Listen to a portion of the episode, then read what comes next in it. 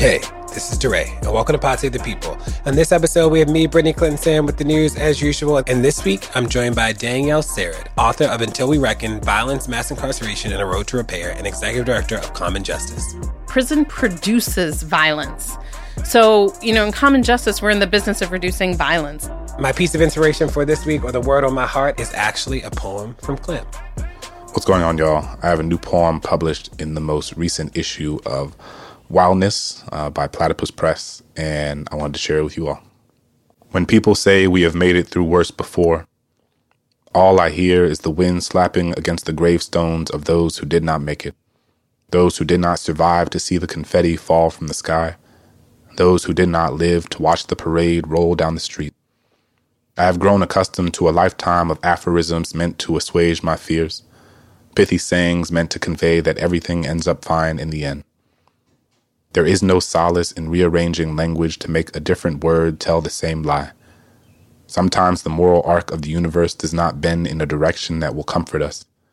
Sometimes it bends in ways we don't expect, and there are people who fall off in the process. Please, dear reader, do not say I am hopeless. I believe there is a better future to fight for. I simply accept the possibility that I may not live to see it.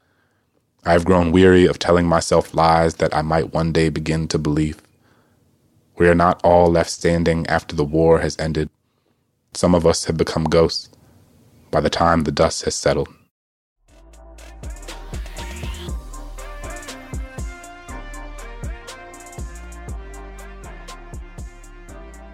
Hey y'all, it's the news. This is Brittany Packnett at Miss Packyetti on all social media.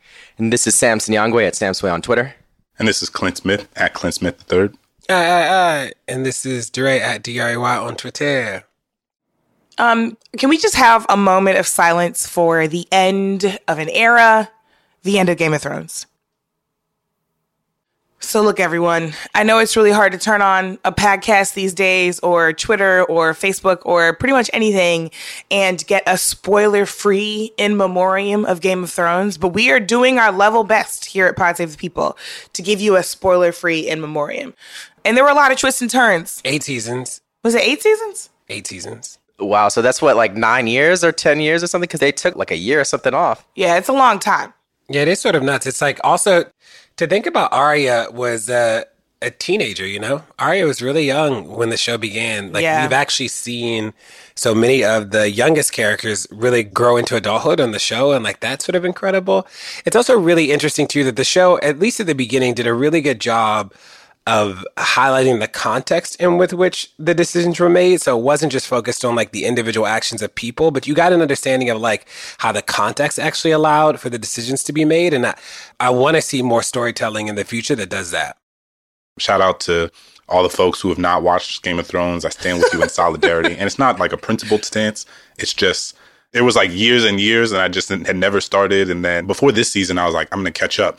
And then I was like, okay, I, I need to dedicate 67 hours to making sure that I can catch up. And I was like, well, maybe I'll just watch one of those 20 minute recap videos.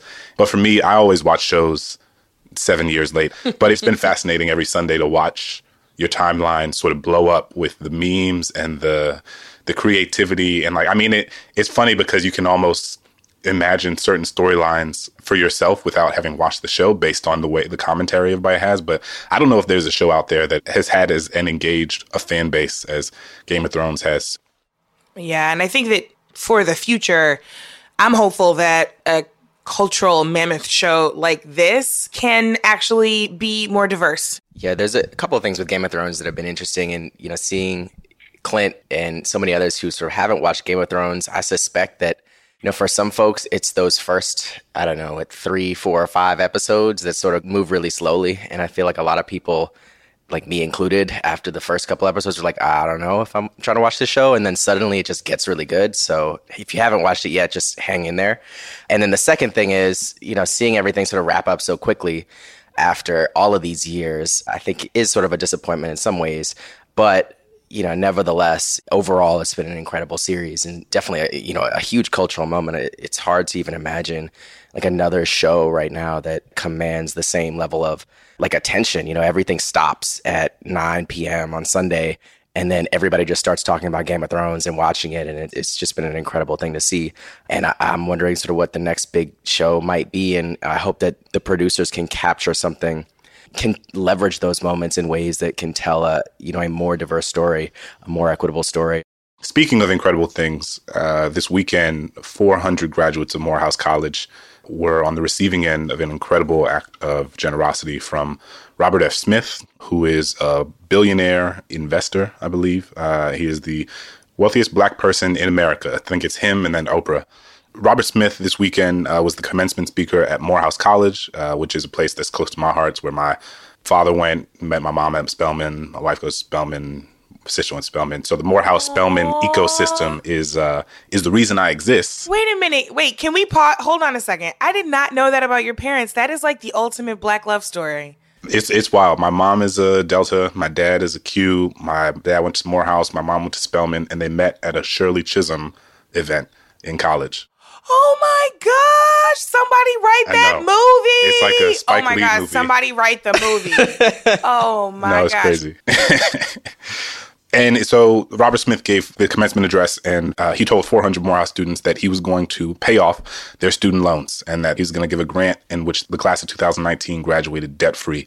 Just watching the crowd when he said that, it was just this incredible, incredible moment. I can't imagine sitting there with hundreds of thousands of dollars worth of loans that confine you to making a certain set of choices in terms of what professional and personal decisions you're going to make over the course of the next several years or decades of your life.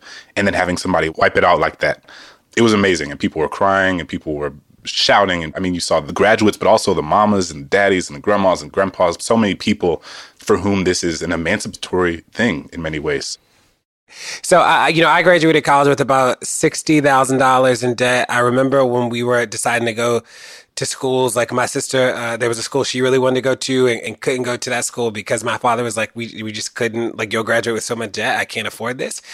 And it is real that like you know kids work really hard. They apply to schools that they want to go to, and then money becomes this real thing. It's like, do I want this education and have sixty, hundred thousand dollars in debt? To follow me for a really long time or will I go to a school that you know is an okay school in terms of where I want to go but like I'll graduate with no debt it's so real. And there are so many schools that like are debt free as just a part of their program and Morehouse is not one of them uh, and this is the single biggest gift to Morehouse uh, by a living donor ever. It might be by a donor ever but definitely by a living donor. It's important to think too about how we can grow the endowments to just be big enough. Like Bowdoin is roughly the same size as Morehouse and we have a billion dollar endowment and Morehouse doesn't have anything near a billion dollars. And like how do we start to make the endowments at HBCUs be strong enough so that these things don't have to be momentary gifts but can actually be like a part of the experience for everybody.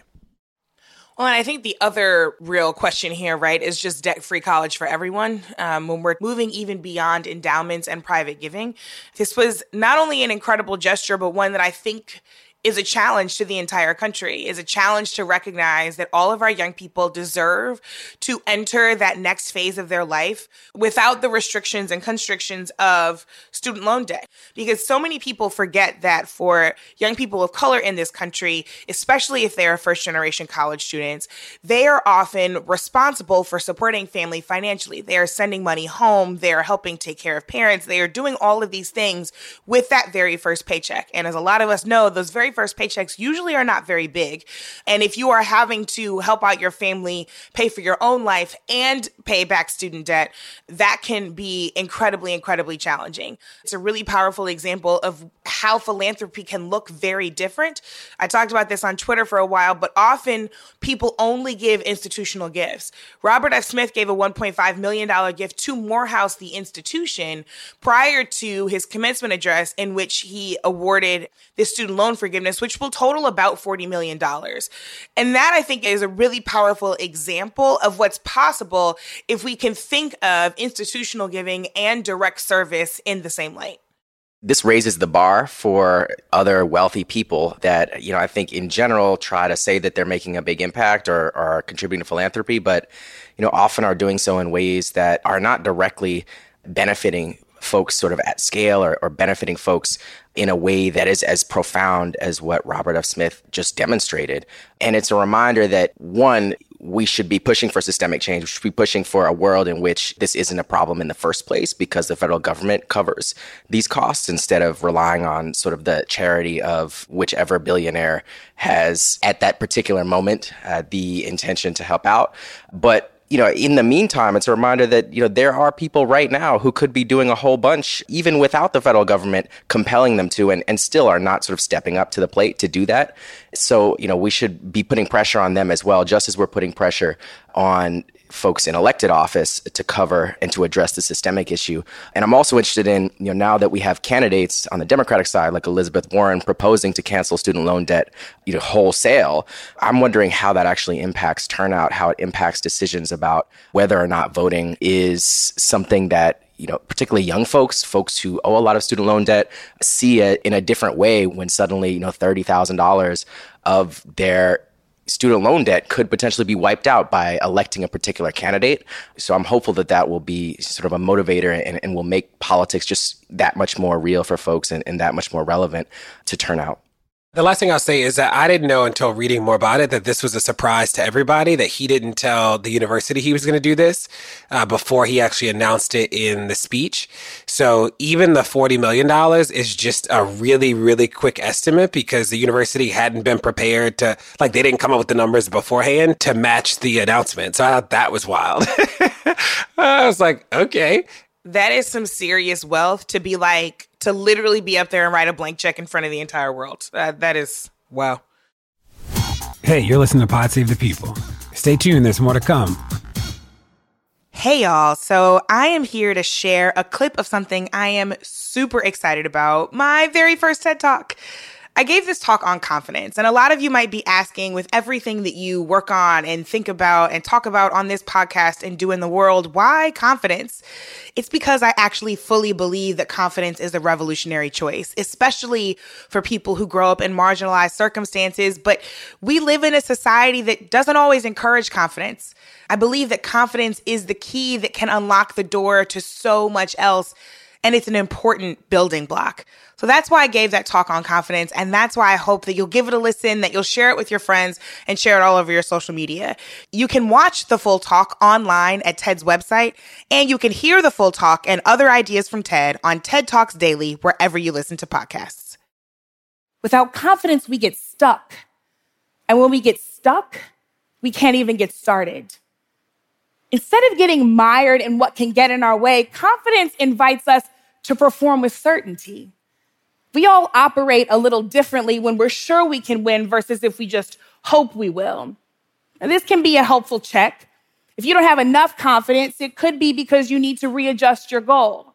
If you have too much confidence, it could be because you're not rooted in something real. Not everyone lacks confidence. We make it easier in this society for some people to gain confidence because they fit our preferred archetype of leadership. We reward confidence in some people and we punish confidence in others. And all the while, far too many people are walking around every single day without it. For some of us, confidence is a revolutionary choice. And it would be our greatest shame to see our best ideas go unrealized and our brightest dreams go unreached, all because we lacked the engine of confidence. That's not a risk I'm willing to take.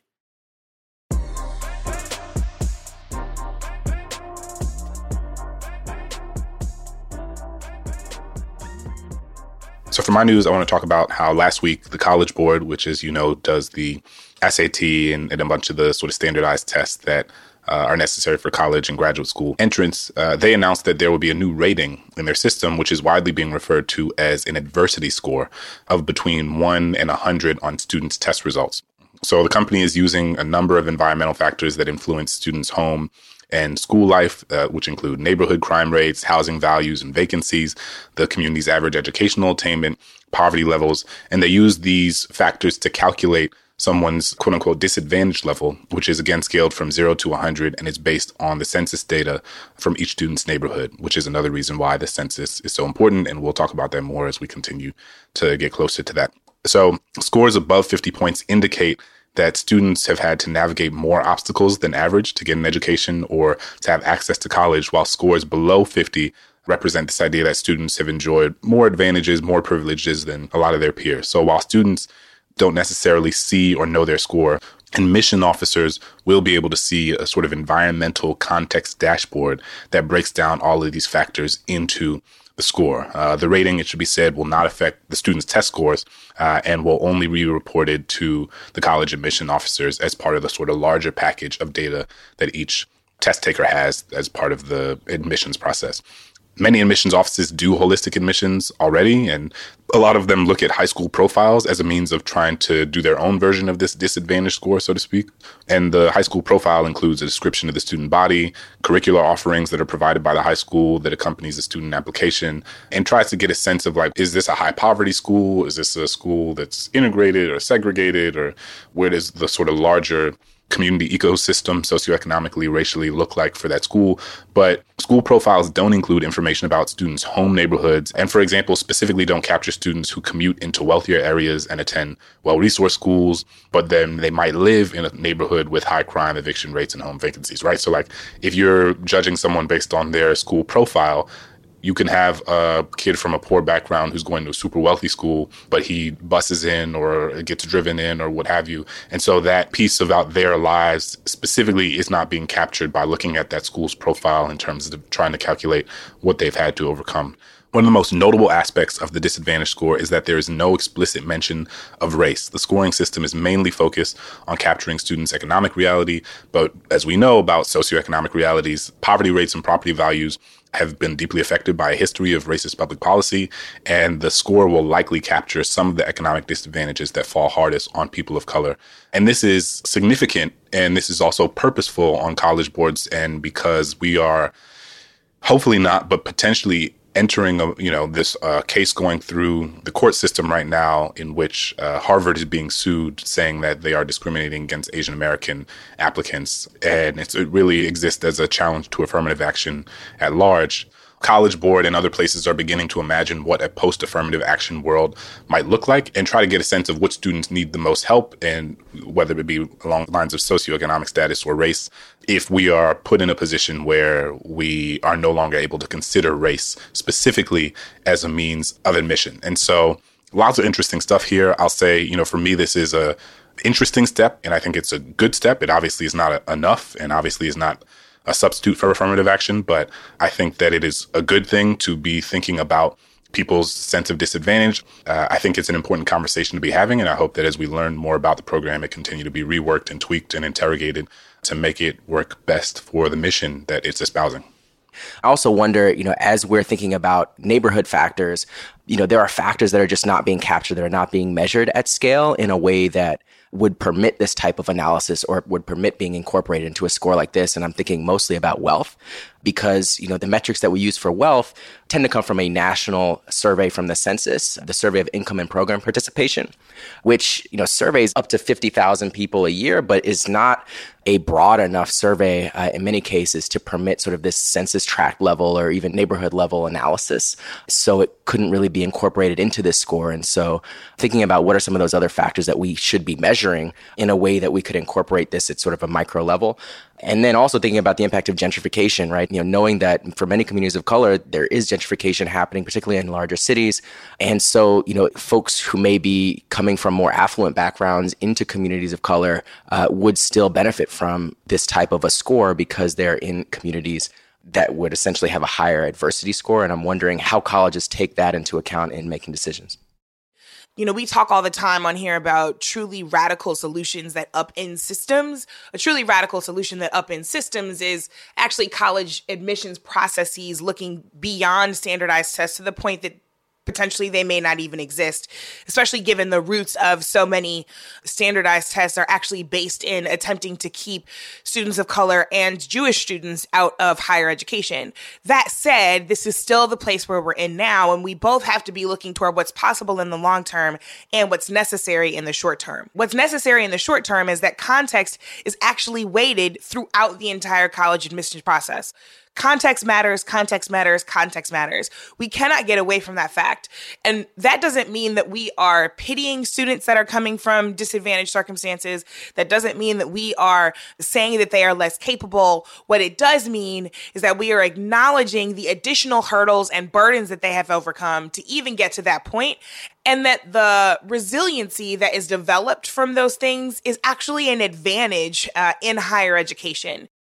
So, the head of the SAT, his quote in explaining this was We can't sit on our hands and ignore the disparities of wealth reflected in the SAT. And they put out a lot of data that backs up the score distributions by wealth and race and the disparities are not just clear now, but they've been clear for a long time.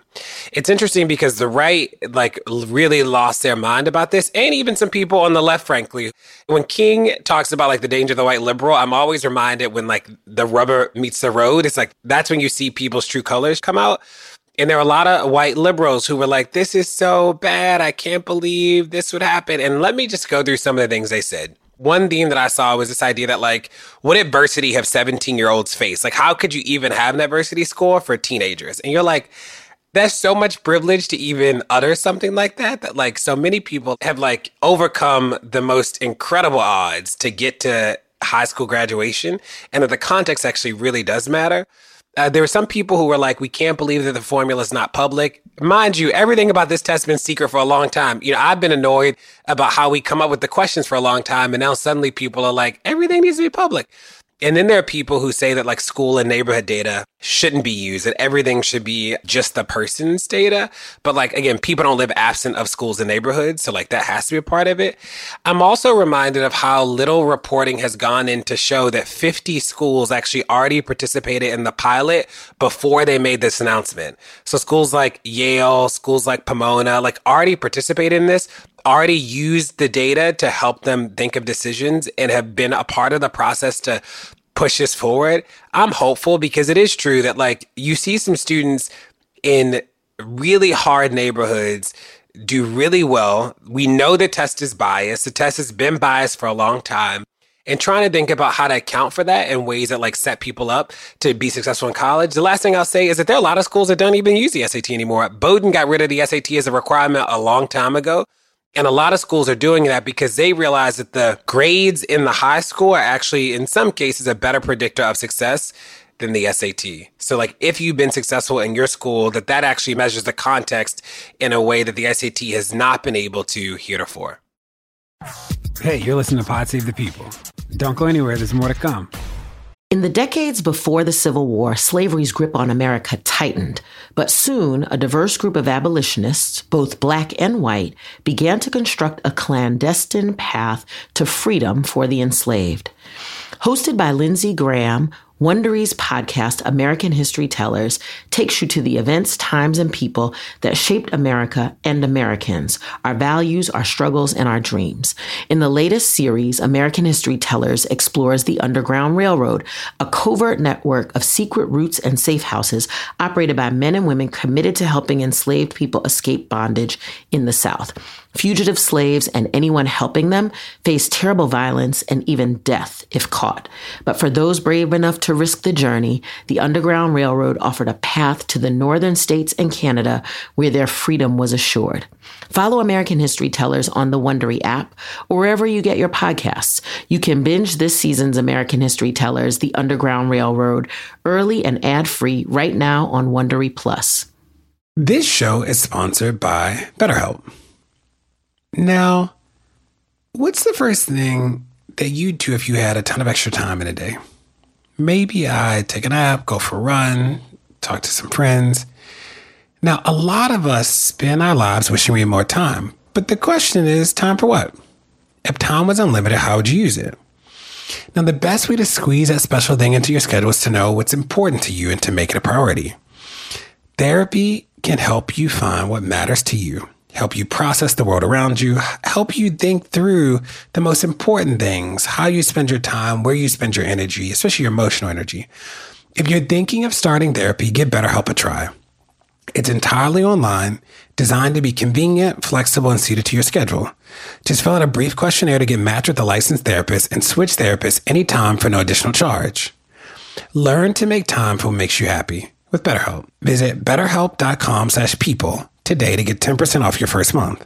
That's betterhelp, H-E-L-P dot com slash people. The Crooked Store's latest collection has a clear message for anyone trying to take away abortion rights. Don't. The No Trespassing collection features four different designs, each inspired by a different state where abortion is under attack. There's Stay Out of My Swamp for Florida, Stay Out of My Hole for Arizona, Stay Out of My Prickly Pear for Texas, and Stay Out of My Strip for Nevada. But obviously, I'll be wearing these no matter where I am. A portion of proceeds from the collection will go to Vote Save America's F Bands, the Fight Back Fund, which currently is supporting abortion rights organizations across Arizona, Nevada, and Florida. Head to crooked.com slash store to shop.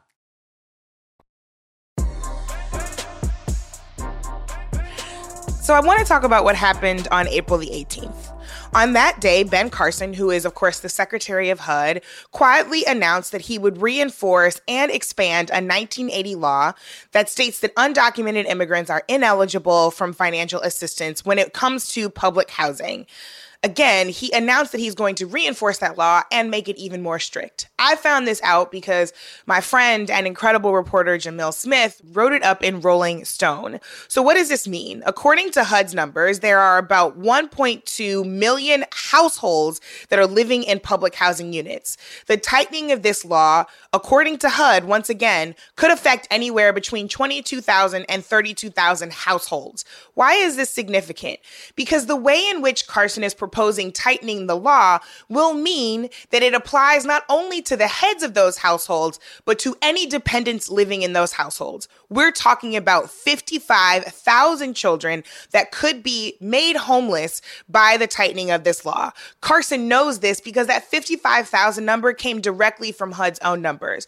So I want to encourage everybody, A, to know that this is happening right under our noses, B, to actually go and take a look at this article because there are some important links to the actual officially published text of the new rule from Carson and a link to public comment. Public comment on rules and regulations that are put forward by departments in the United States government often have a public comment period. And a lot of people think that public comment is reserved only for organizations, NGOs, nonprofits, etc. Public comment is legitimately public comment. So there is a link in there that links you to where you can place your own public comment about this rule, and that will be open until July 9th. But let it be said again 55,000 children will be put at risk of homelessness if this rule takes effect. Carson knows it and doesn't care.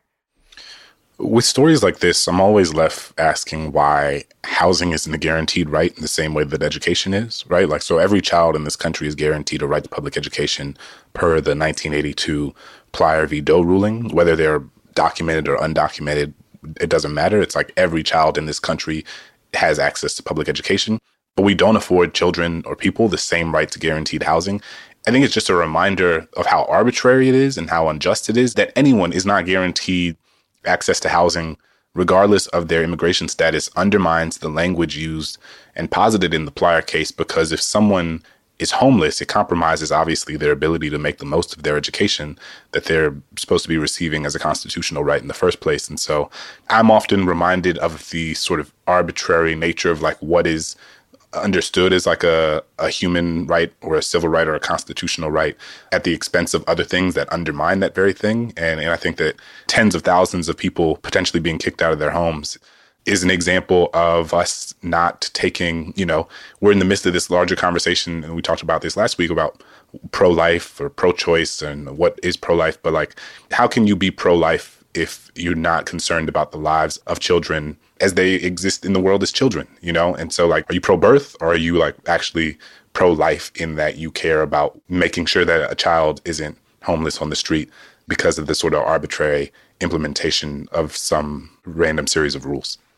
it should have been the headline news instead of the Mueller report, right? This is something that is going to directly impact people's lives at scale. And as a reminder also of, you know, when you think about Donald Trump, right? And the fact that he really got started in his career through housing discrimination, right? In the 1970s, that was what he began practicing in real estate in New York City. And to think about now that he is in this position of power, he's essentially trying to implement this strategy at scale through Ben Carson, right? And, you know, we can talk a lot about Ben Carson and the role that Ben Carson as a black man in that position, the unique intentionality with which he is implementing policies like this uh, in many ways that are discriminating against people of color. But ultimately, like, this is a reflection of this administration writ large. One of the things that I didn't know was happening under good old Ben Carson is that uh, Department of Housing and Urban Development was advising lenders to deny DACA recipients access to FHA-backed loans. So BuzzFeed had reported on this in December. There have been some hearings. Ben Carson had been asked about it. Ben Carson said he didn't know anything about it, and BuzzFeed just published an update uh, last week where lenders are still getting advice uh, in emails and conversations with Carson staff that DACA recipients are not eligible for loans insured by the Federal Housing Administration when Carson was asked about this in December, he literally said, quote, he had asked around after reading the BuzzFeed story and quote, that no one was aware of any changes that had been made to policy whatsoever. Adding that it was, quote, a surprise to him if DACA recipients were being turned down. It's like, you don't even know what's happening at Department of Housing and Urban Development, Ben, and you're supposed to be in charge. That's frightening you know, you think about these are the things that like reporters found out about. What are all the things that we don't know anything about? The DACA recipients are being denied government insured loans is a problem. Like we created DACA so these things wouldn't happen. It made me think about like all the other FOIA requests we should be filing. And it also made me think about the cleanup that's going to have to happen when this administration gets out of office. Like the next set of people, because hopefully this guy is gone in 2020, the next set of people, it'll be a long road to clean all this stuff up. So, my news is uh, an article that just came out in the appeal called Incarceration is Always a Policy Failure. So, this is really focused on Rikers and the push to close Rikers. If you haven't heard, there's a proposal uh, to close Rikers over the next several years and open up four new jails in the city of New York to send the folks who otherwise would have gone to Rikers to. As you can imagine, this is incredibly disheartening and controversial. And a lot of people, myself included, don't want more jails to be constructed. The whole point of closing Rikers was to substantially lower the jail population. To be fair, you know, they have proposed to lower the jail population somewhat from about 7,500 today to about 5,000 people by 2027. But you know, ultimately, that's still 5,000 people at any given time in jail uh, in one city. And so, what this article looks at is an example of what happens when you actually do close jails and don't just reopen other ones to house the same people. In particular, they look at Cincinnati, which in 2008 closed an 822 bed jail facility called the Queensgate Correctional Facility. And what the researchers from uh, University of Cincinnati found when examining the impact of that jail closure, uh, again, that, that closure closed about a third of the city's available jail space. So they, they wonder, you know, what happens when you just have one third fewer jail beds. Uh, like, how does that impact the way in which policing operates in a city, given that the police know that even if they arrest people, they ultimately won't have any place to put people if they continue to arrest as many people as they were arresting before. And so what they found was that once the jail closed in 2008, uh, from 2008 to 2014, there was a substantial drop in crime, right? A drop in violent crime by about 39%, a drop in property crime by 19%. So the arguments that, you know, opponents of these things often say is that, well, if we're not putting as many people in jail, there's going to be a lot of crime. That didn't happen.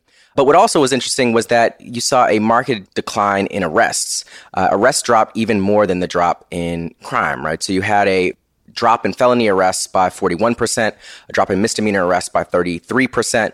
And so what's fascinating about this is, you know, when they explore, you know, the police department and sort of what was undergirding that change in arrest rates, uh, what they find is that the police began prioritizing the types of offenses in which they were actually arresting people for and sending them to jail. And they were less likely to actually engage in the type of policing of low level offenses called you know, broken windows policing or zero tolerance policing than they had been before.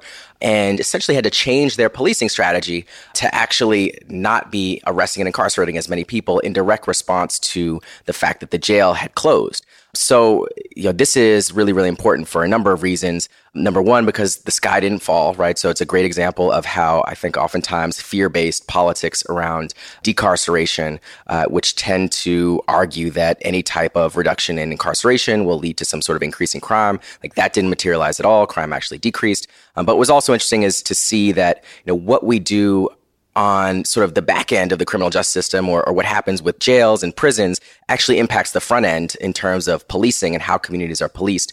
And so, you know, we often talk about policing and mass incarceration almost as like separate conversations or separate issues, but this is just a, another example of how closely related they actually are.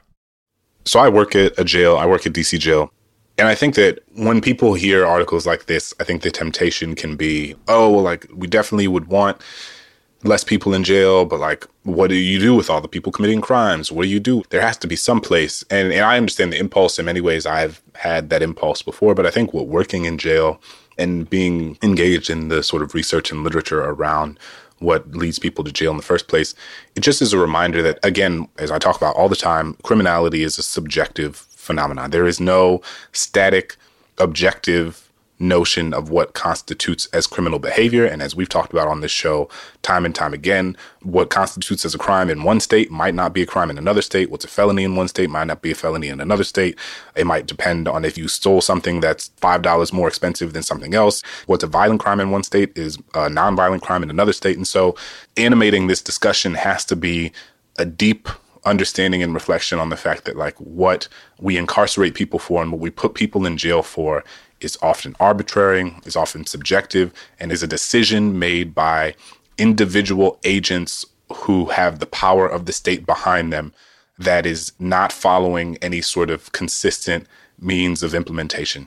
And I say that because there can be a different set of decisions made about what things people are put in jail for and what they're not. And I think that all of this just necessitates a sort of reimagining and reinvestment in the things that will make it so that one, I think not being so quick to punish people and put people in jail for things that don't represent any risk to public safety, but also investing the resources that we might invest in like several new jails into preventative programs that we know work. The title of this for me was actually the most provocative point that incarceration is always a policy failure the fact that someone lands in jail is representative of a failure of usually multiple policies that created the kind of conditions that would leave someone incarcerated in the first place. And I'm not just talking about social conditions. I'm also talking about economic conditions. I'm also talking about racial conditions. I'm also talking about educational conditions. And I'm also acknowledging that there are lots of things that people are arrested for that should not put them in jail and that some people are committing crimes that were absolutely preventable and therefore shouldn't be in jail. And so this just again reinforces the need for social services that, to your point, Clint, prevent people from being incarcerated in the first place and that can redirect people who might do the wrong thing because of the circumstances that they're in to the social services that will actually push uh, forward a stronger society altogether like you, Clint, I'm often around people who push me on the notion of like, well, no new jail seems really aggressive, but like smaller or less jails makes a lot more sense. And one of the things that I try and do to like help process that is to ask people to think more deeply about who do we incarcerate, like the buckets of people. And the Prison Policy Institute has a great resource that is called Does Our County Really Need a Bigger Jail that came out in May of 2019. And these are just four sort of big issues that they break out that I thought are interesting. The first, they ask the question of like, how many people are in there for substance abuse and mental health disorders? And again, we know that jail is not a place to go for recovery from addiction. It's not suited to do that or to help with mental health disorders. How many people are there because they can't afford it? Again, jail shouldn't be a holding place for people who are poor how many jails are holding spaces for other authorities. I didn't know until I was reading up on it that 84% of jails in the country actually hold people who are incarcerated for another agency. So, like ICE. And then how many people are there for probation and parole violations? And when you take those four buckets alone, you actually realize how the number of people who are incarcerated who are deemed to be sort of threats to safety or some sort of physical harm, which most people believe is everybody in jail, is actually really, really low. And this idea of like, what do we do with the end of Rikers has really made me think about like how we categorize people and like who is actually incarcerated. Uh, I'm hopeful that like we'll see the end of mass incarceration in our lifetime. We've seen other things happen even quicker, like the biggest rewrite of the tax code in a generation happened in five days. So uh, I have a lot of hope. So my article is titled How the War on Drugs Kept Black Men Out of College. There's a new study that came out that showed that the probability that black man would enroll in college declined due to the passage of the Anti Drug Abuse Act of 1986, which was the begin of the war on drugs. It was written by a UC Berkeley professor, uh, Tolani Britton, and it is said to be the first to establish a link between the 80s drug laws and college achievement. It seems to be a small statistical decline. One of the things, though, that, that reading about it made me think of was about college enrollment before the war on drugs. And that's what I didn't know anything about. So I didn't know that from 1980 to 1985, college enrollment among black men ages 18 to 24 grew slightly faster than it did for white peers. Like I just had never really thought about like this idea that college enrollment for black men was actually on the increase. And then we can see that with the war on drugs, there was a steady decline, or that's the beginning of when a decline happened. One of the other things that I had heard about, but just hadn't spent a lot of time understanding was just how much the 94 Violent Crime Control and Law Enforcement Act did damage. So, this act in 1994, signed by Clinton, made prisoners ineligible for Pell Grants, which are grants for low income people to help pay for college, including college programs specifically offered in prisons. And then in 98, the Aid Elimination Amendment to the Higher Education Act denied any federal aid to students who were convicted on drug related charges while receiving federal aid. And in 2015, as you probably know, Pell Grants were experimentally reintroduced for some prisoners. And then I also didn't know that prior convictions can block students from admission to college. I forgot that, like, when I applied to college, they asked if I had a criminal history, and like, I just forgot all about that. And we know that like prison education and Clint, I'm excited to hear you talk about this because you do this work, has been found to reduce reincarceration by about 13 percentage points and increase the odds of employment by 13 percentage points. But today, only 6% of incarcerated people have access to college programs at their institution. So I say all this to say that, like, if the goal is actually rehabilitation, if the goal is for people to be equipped with skills to make different choices and have different opportunities when they get out of uh, jail and prison, then we actually have to invest in that. And, like, education has to be a part of that solution. And also, we have to remember that we got in this place by a set of policymakers' explicit choices. It was explicit to deny people incarcerated access to college education. It was a conscious choice to set up an entire apparatus that treated drug addiction as a crime and not as a public health concern or as a disease. And that we are still living with those consequences. So, one of the reasons why I don't want one of the 70 year old white men running for president to be president is that those were the people who were around during that time who fed into this logic, who believed it, who participated in making these explicit choices that we are still trying to recover from. They can be a part of the solution. I'm excited about them being around and helping to dig us out from the mess that they helped to create. But I think it's clear that they shouldn't be leading in this time. What's interesting about this is what was also in that 1986 law, the Anti Drug Abuse Act, uh, was that's the law that actually established the 100 to 1 crack cocaine disparity in legislation. So it was not the 1994 crime bill that created the 100 to 1 sentencing disparity between crack and powder cocaine. It was this 1986 Anti Drug Abuse Act. And speaking about that, there's actually a statement from Joe Biden from 2008 in which he says Senators Byrd, Dole, and I led the effort to enact the Anti Drug Abuse Act of 1986, which established the current 100 to 1 disparity. Our intentions were good, but much of our information was bad. Each of the myths upon which we based the sentencing disparity has since been dispelled or altered.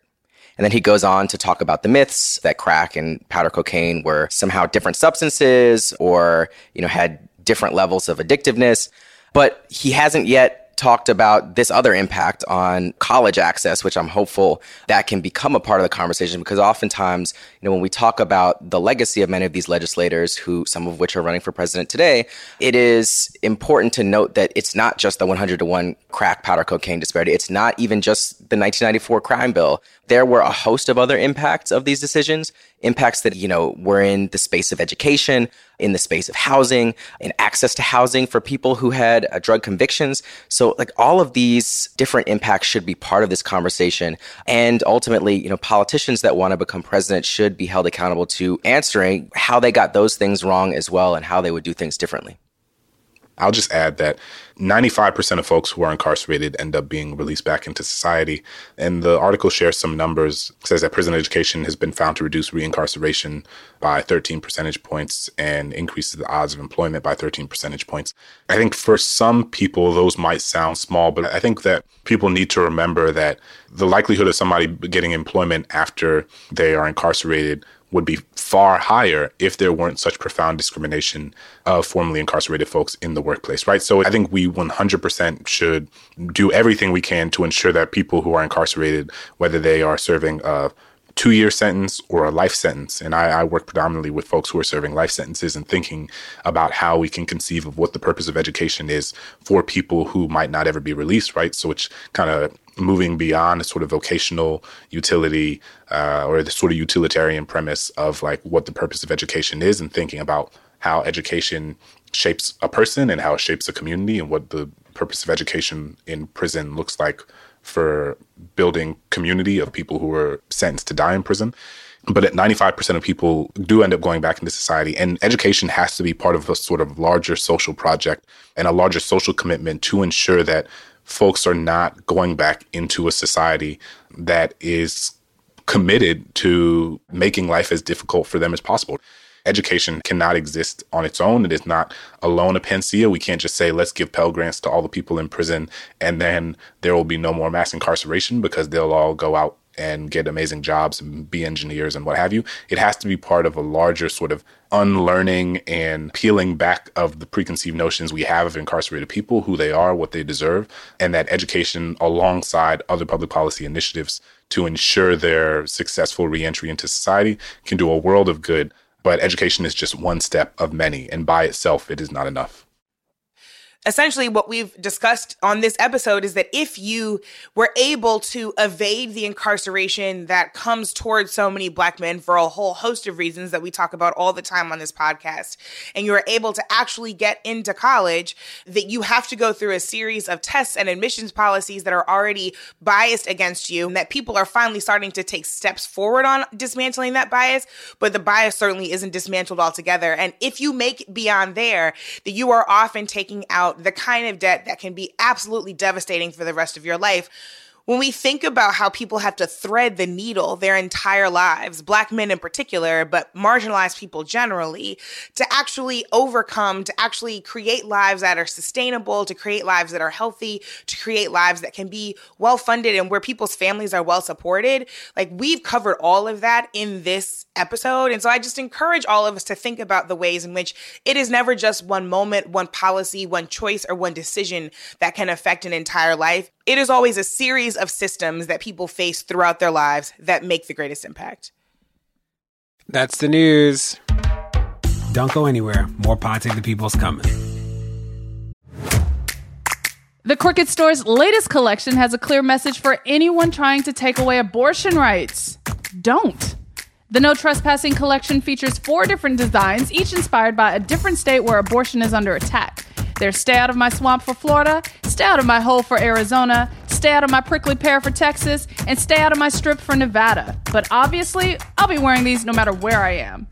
A portion of proceeds from the collection will go to Vote Save America's F Bands, the Fight Back Fund, which currently is supporting abortion rights organizations across Arizona, Nevada, and Florida. Head to crooked.com slash store to shop.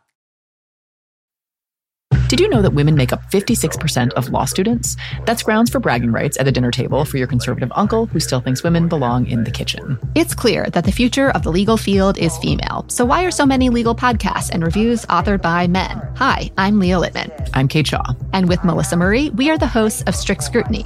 Each week, we break down the latest headlines and biggest legal questions facing our country through the lens of diverse voices to give you expert views you won't hear anywhere else. Strict Scrutiny is your guide to the Supreme Court. New episodes drop every Monday, plus bonuses whenever the Supreme Court takes away another one of our rights.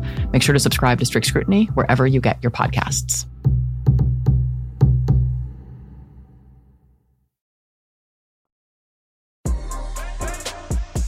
And here's my interview with Danielle Sered, author of Until We Reckon Violence, Mass Incarceration, and a Road to Repair, and executive director of Common Justice. I love, love, loved our conversation. A quick heads up for those of you listening with children, there's some cursing in this interview. Danielle Sered, thanks so much for joining us today on Pod Save the People. Thank you so much for having me. Now, we are here to talk about your new book, Until We Reckon Violence, Mass Incarceration, and the Road to Repair. So much of the work that people talk about in public is like, how do we deal with the nonviolent offenders? Like, I feel like that takes up so much of the conversation. Can you help us think about what do we do with people who commit violent offenses? What does that look like? Yeah, that's all we think about at Common Justice. And it's really critical that we think about it because more than half of the people locked up in this country are locked up for crimes of violence, which means we'll never see transformative reductions to the scale of incarceration in America unless we take on violence. But even more than that, the reason culturally not just numerically, that we'll pick prisons over schools and prisons over roads and prisons over hospitals and other things that meet our basic needs is because we've been fed this story about some imagined monstrous other, like someone who's not human quite the way we are, who doesn't feel pain quite the way we do. That story is as old and frankly as racist as this country, that it is almost always a story about a person of color, usually a man of color. And that image that we've invoked for hundreds and hundreds of years to justify a huge range of policies, not just mass incarceration, is at the heart of it. And until we come for that story, then all the incremental changes we make to nonviolent offenses are never going to get at the root of why we have signed up for this mass experiment in caging in a way that we have put more of our own people in cages than any nation ever in all of human history. That's not because of drug crimes or theft. It's because of how the stories that bolster structural racism continue to persist throughout our country. And so we know that we have to come for them, and we have to come for them in part with things that can take the place of prison, not just shrink it. Like what? So, common justice is one example. So, we use restorative justice to address crimes like stabbings, shootings, gunpoint robberies. So, in cases where that kind of harm happens, if and only if the survivors of that violence agree, the people who committed it are diverted from the court into a restorative justice process where, after extensive preparation, after an intense violence intervention curriculum with us, they sit with the people they hurt, with their support people, in a process where they acknowledge the harm that was done and reach agreements about how they can make things as right as possible. Those agreements include everything from restitution and community service to getting a job and apologizing to the people who were harmed, to speaking in their neighborhoods to other young people to put them on the right path. Our responsible parties, which is what we call what other people call offenders, if they complete the entirety of those agreements, which usually amount to at least 40 hours a week of just extraordinarily hard work of making things right, then they don't go to prison and the felonies are removed from their record. And in the meantime, we work with the people who were hurt to help them come through what happened to them and in their lives generally. So far, our failure rate is less than 7%. I challenge anyone who can find a prison with numbers that good. A couple things that I've heard people say to criticize restorative justice. One is how do you respond to this notion of like, it lets the responsible parties off the hook, right? That instead of actually having a real consequence and all they have to do is have a series of conversations. Like, what do you say to people who say that? So there's two things. You know, one for us, it's not conversations. There are some restorative justice programs where it sort of ends at the apology. But as I described, they're reaching agreements about how to fix it that the survivors actually get to shape. And those agreements are extensive and demanding and substantial. But even more than that, I think we overestimate what punishment requires of someone. Punishment is passive. It doesn't require me to do anything. All I have to do to be punished is to not escape whatever somebody else is trying to inflict on me. Accountability is different. Accountability requires I acknowledge what I did, I acknowledge its impact, I express genuine remorse, I make things as right as possible, ideally in a way defined by those I hurt, and I do the really hard labor of becoming a person who will never cause that harm ever again. Like, I think about one of our early participants who had been gang involved since the time he was eight years old. He had seen more violence than anyone should, survived more violence than anyone should, caused more violence than anyone should. And he went through this restorative justice process with the person he hurt, this younger boy, and that boy's mother, and had to face them, had to face their range and their sadness and their anger and the, understand the full extent of what he'd done. Left with this extraordinary long list of commitments he would have to keep in order to earn back his freedom after the harm he had caused. And after the process was over, we were leaving for the night, and he asked if he could stay for another minute. And I asked him why. And he said, I just don't want to go back outside until my hands stop shaking. Now, this is a kid who I'm sure could hold a gun steady as day. And he said to me, You know, for all the things I've done and everything done to me, I don't think I've ever heard a real apology before. Do you think I did all right? And I said, Because it was true, I think you did great. And he said, Pardon my language, but that's the scariest shit I've ever done. There is something in actually facing the human consequences of our choices that is far harder than passively sustaining some kind of harm or violence and punishment for what we've done. You made the perfect case. How do people get to the privilege of restorative justice? And it seems like a privilege in this context right now. So, common justice remains the only alternative to incarceration for serious violent offenses in the adult courts in America. There's other work in the juvenile courts, there's a lot of work for lower level offenses, but it is true that access to something like this is really rare. That access is possible because the district attorneys in Brooklyn and the Bronx, Brooklyn for a decade, Bronx for almost two years now, have agreed to do this with us that makes them outliers among their peers. And in my view, demonstrates that their commitment to safety is far greater than their commitment to convictions. And at the end of the day, a prosecutor should be measured more by whether they produce safety and justice than by how many people they can put behind bars. How do people get to you? What does that look like? I'm just curious. So, cases are referred by prosecutors, by defense attorneys, by community members. Sometimes survivors themselves will call us and say, like, look, I want this person to face a consequence, but I don't think them going to prison will have make any kind of difference or do any kind of good. When that happens, we first have a conversation with the district attorney's office to secure their consent. And then we reach out to the survivor, to the victim of the crime. And we say to them, Do you want the person who hurt you to go to prison or do you want them in common justice? Now, it matters to remember that fewer than half of victims call the police in the first place. That alone should teach us something. More than half of victims prefer nothing to almost everything that system has on offer. For a system that claims to work in the name of those victims, that's a pretty bad result.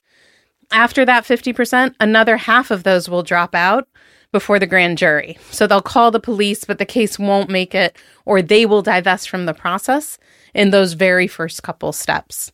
That remaining 25% are arguably the jailingest victims you'll find, right? They're the people who are proceeding in a process likely to result in the incarceration of the person who hurt them. They're the people we call and say, Do you want that person in prison or want them with us? And 90% choose to have them in common justice. 90%. The thing that's really happening is that survivors are pragmatic, that there are two things we can't stand when we've been hurt we can't stand the idea of it happening to us again, and we can't stand the idea of it happening to someone else. So, no matter how much rage we feel, and how much fear we feel, and how much pain we feel, when we are actually given a choice between two options, we will always choose the option that we think is likely to produce safety for us and others. And there are very few people it's harder to persuade that incarceration produces safety than people who live in neighborhoods where incarceration is common because they live with the failure of prisons day in and day out. That promise that prisons make, that they will make people safer and that prisons do not keep, like they pay the consequence of that failure. And so some people choose this kind of option out of mercy, but the vast majority choose it out of pragmatism and self interest. I'd love to know what are some misconceptions that you've seen in the work that you engage in? So, one is the one I just shared, which is that doing something other than prison requires forgiveness and mercy, when in fact it just requires pragmatism. One of the misconceptions is that prison works to produce safety. And even a sort of step below it is that prison doesn't work to produce safety. Prison's actually worse than that. Prison produces violence. So, you know, in common justice, we're in the business of reducing violence. And we know that while violence is driven by broad structural factors like inequity, the lack of decent schools or decent housing or any of those things, what produces violence on an individual level are shame, isolation, exposure to violence, and an inability to meet one's economic needs. That means we have baked into our core responses to violence exactly the things that generate it. That's not what a country that actually wants to be safe does. Is it possible to scale up the work you do to other places? Absolutely. Right now, prison produces its own business, right? It punishes violence with a thing that creates violence, and that creates a cycle that allows it to continue to grow. If we actually have responses to violence that reduce violence, then we need fewer and fewer things that we do in response. There are actually few interventions that are more expensive than prison, just as there are few that are less effective. But the thing that really matters is not just to think about can we grow to the scale of prison, but really like can we reduce the need, right? Can there be less harm in our society? And then can we meet the harm that remains with increasingly effective solutions? Have you seen restorative justice have an impact outside of the prison system? So, like, in schools, in after school programs? Like, have you seen it be successful in other places where harm happens that don't necessarily lead to incarceration? Yeah, I mean, there's a million things that call themselves restorative justice. Like at one point, saying restorative justice became a way to get some little scraps of funding, and then everyone started calling everything restorative justice. So the variety of things that are called restorative justice run the gamut from being really transformative to like extremely not transformative. But the best of those things, absolutely, like the work restorative justice for Oakland youth has done in the unified school system in Oakland is incredible. Like driving down violence, driving down suspensions, driving down expulsions, driving up graduation rates and grades. Like it's an amazing set of outcomes sustained over a really long period of time. And then some of the places restorative justice is most effective is outside of systems, is when in places like some of the hubs they've established in Chicago where people aren't engaging any formal system and instead are engaging each other directly in addressing the harm that arises between them without calling any outside formal government agency at all. Uh, is there anybody you're excited about with regard to 2020? And if not, or if so, uh, what should people be looking for? Like, what questions should listeners be asking when they decide on the candidates to support? There's, I think, an understanding that having a generally expressed progressive criminal justice platform is favorable and polls well now. And so most of them are doing that. But whether that'll reach beyond nonviolent offenses, like whether that will actually address the racial inequities that are at the core of how we do punishment in this country, whether people will be able and willing to take political hits to do what's right, I think has not become apparent about any of them yet. And so I think the thing we have to look for in those candidates is a degree of specificity. We shouldn't be fooled by the broad generalized rhetoric that the criminal justice system is too big and needs reforming. But that's no longer enough for us to believe that that is someone who will actually lead us out of the enormous immoral mess that we've gotten ourselves into over these last decades. Another sexy topic right now has been uh, prosecutors. So a lot of people are like, prosecutors can be a, a key lever for change, an unleveraged part of the criminal justice system. What's your take on that? I mean, it's unquestionably true. Like, prosecutors have enough discretion that if they wanted to end mass incarceration tomorrow collectively, they could do it, right? So they have an extraordinary amount of power and being blind to that power or presuming the power is in the state house rather than the state's attorney's office is always going to be a mistake. I think the best way for us to predict which of these prosecutors who are running on more progressive platforms are really going to deliver on change is not based on the promises they make, I find promises are not usually a great way to predict what politicians will do, but rather on who their base is. So some of these new progressive prosecutors have won by persuading the same group of likely voters to vote for them instead of their predecessors. Others of these prosecutors have won by animating a whole new base of voters, and specifically voters who live in neighborhoods where violence and incarceration are common like the people whose lives will be at stake in the decisions those prosecutors make. Those prosecutors have a chance to do things that are really extraordinary because they're answerable to people who know that the status quo is intolerable. And it means that their bandwidth for taking risks will be different and greater. And it means that their constituents will hold them accountable. Like the best way to predict what a prosecutor will do is to look at who can take them out of office, because that's who they look at.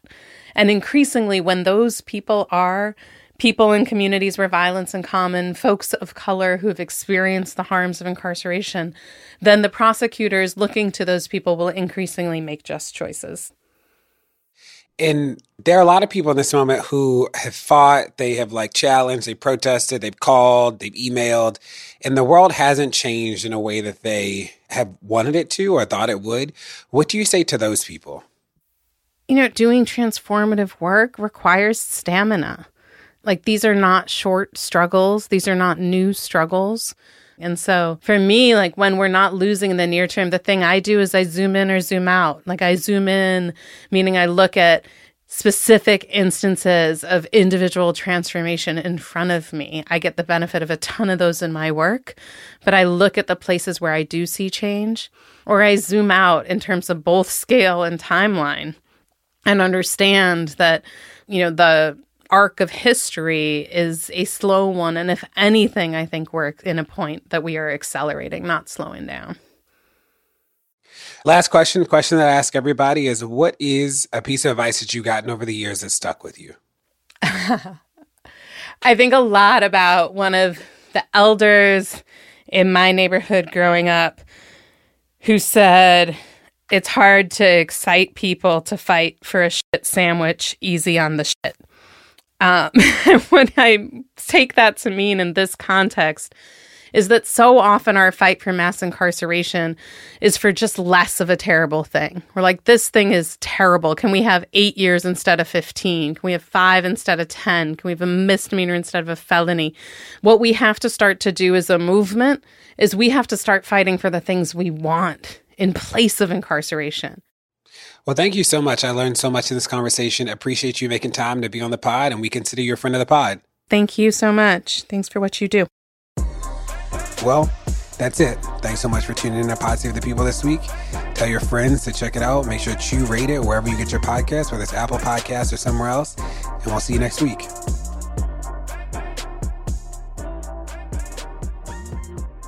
Pod Save the People is brought to you by Oatly, the vegan, plant based oat milk company originally from Sweden that's now making their oat milk on this side of the Atlantic.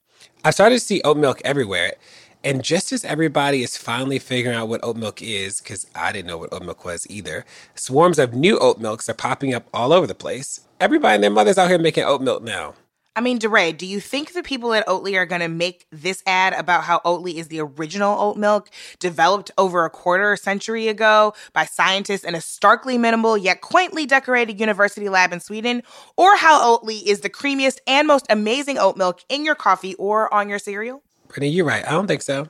I think Oatly will make this ad about how they are happy those other oat milks are here, since more plant based milks in the world is a sign that the food industry is shifting toward giving people the most sustainable foods that we all need to start eating in order to keep this planet inhabitable. And actually, maybe we should all follow the lead of big food companies just this one time and think about switching to oat milk. Yes, any oat milk. Try them all, especially the one from a little oat company that comes in blue, white, and brown cartons that say big oat hyphen ly exclamation point. And to find out more than you'd ever want to know about oat milk, go to oatly.com. That's O A T L Y.com. Or look for Oatly on Instagram at O A T L Y.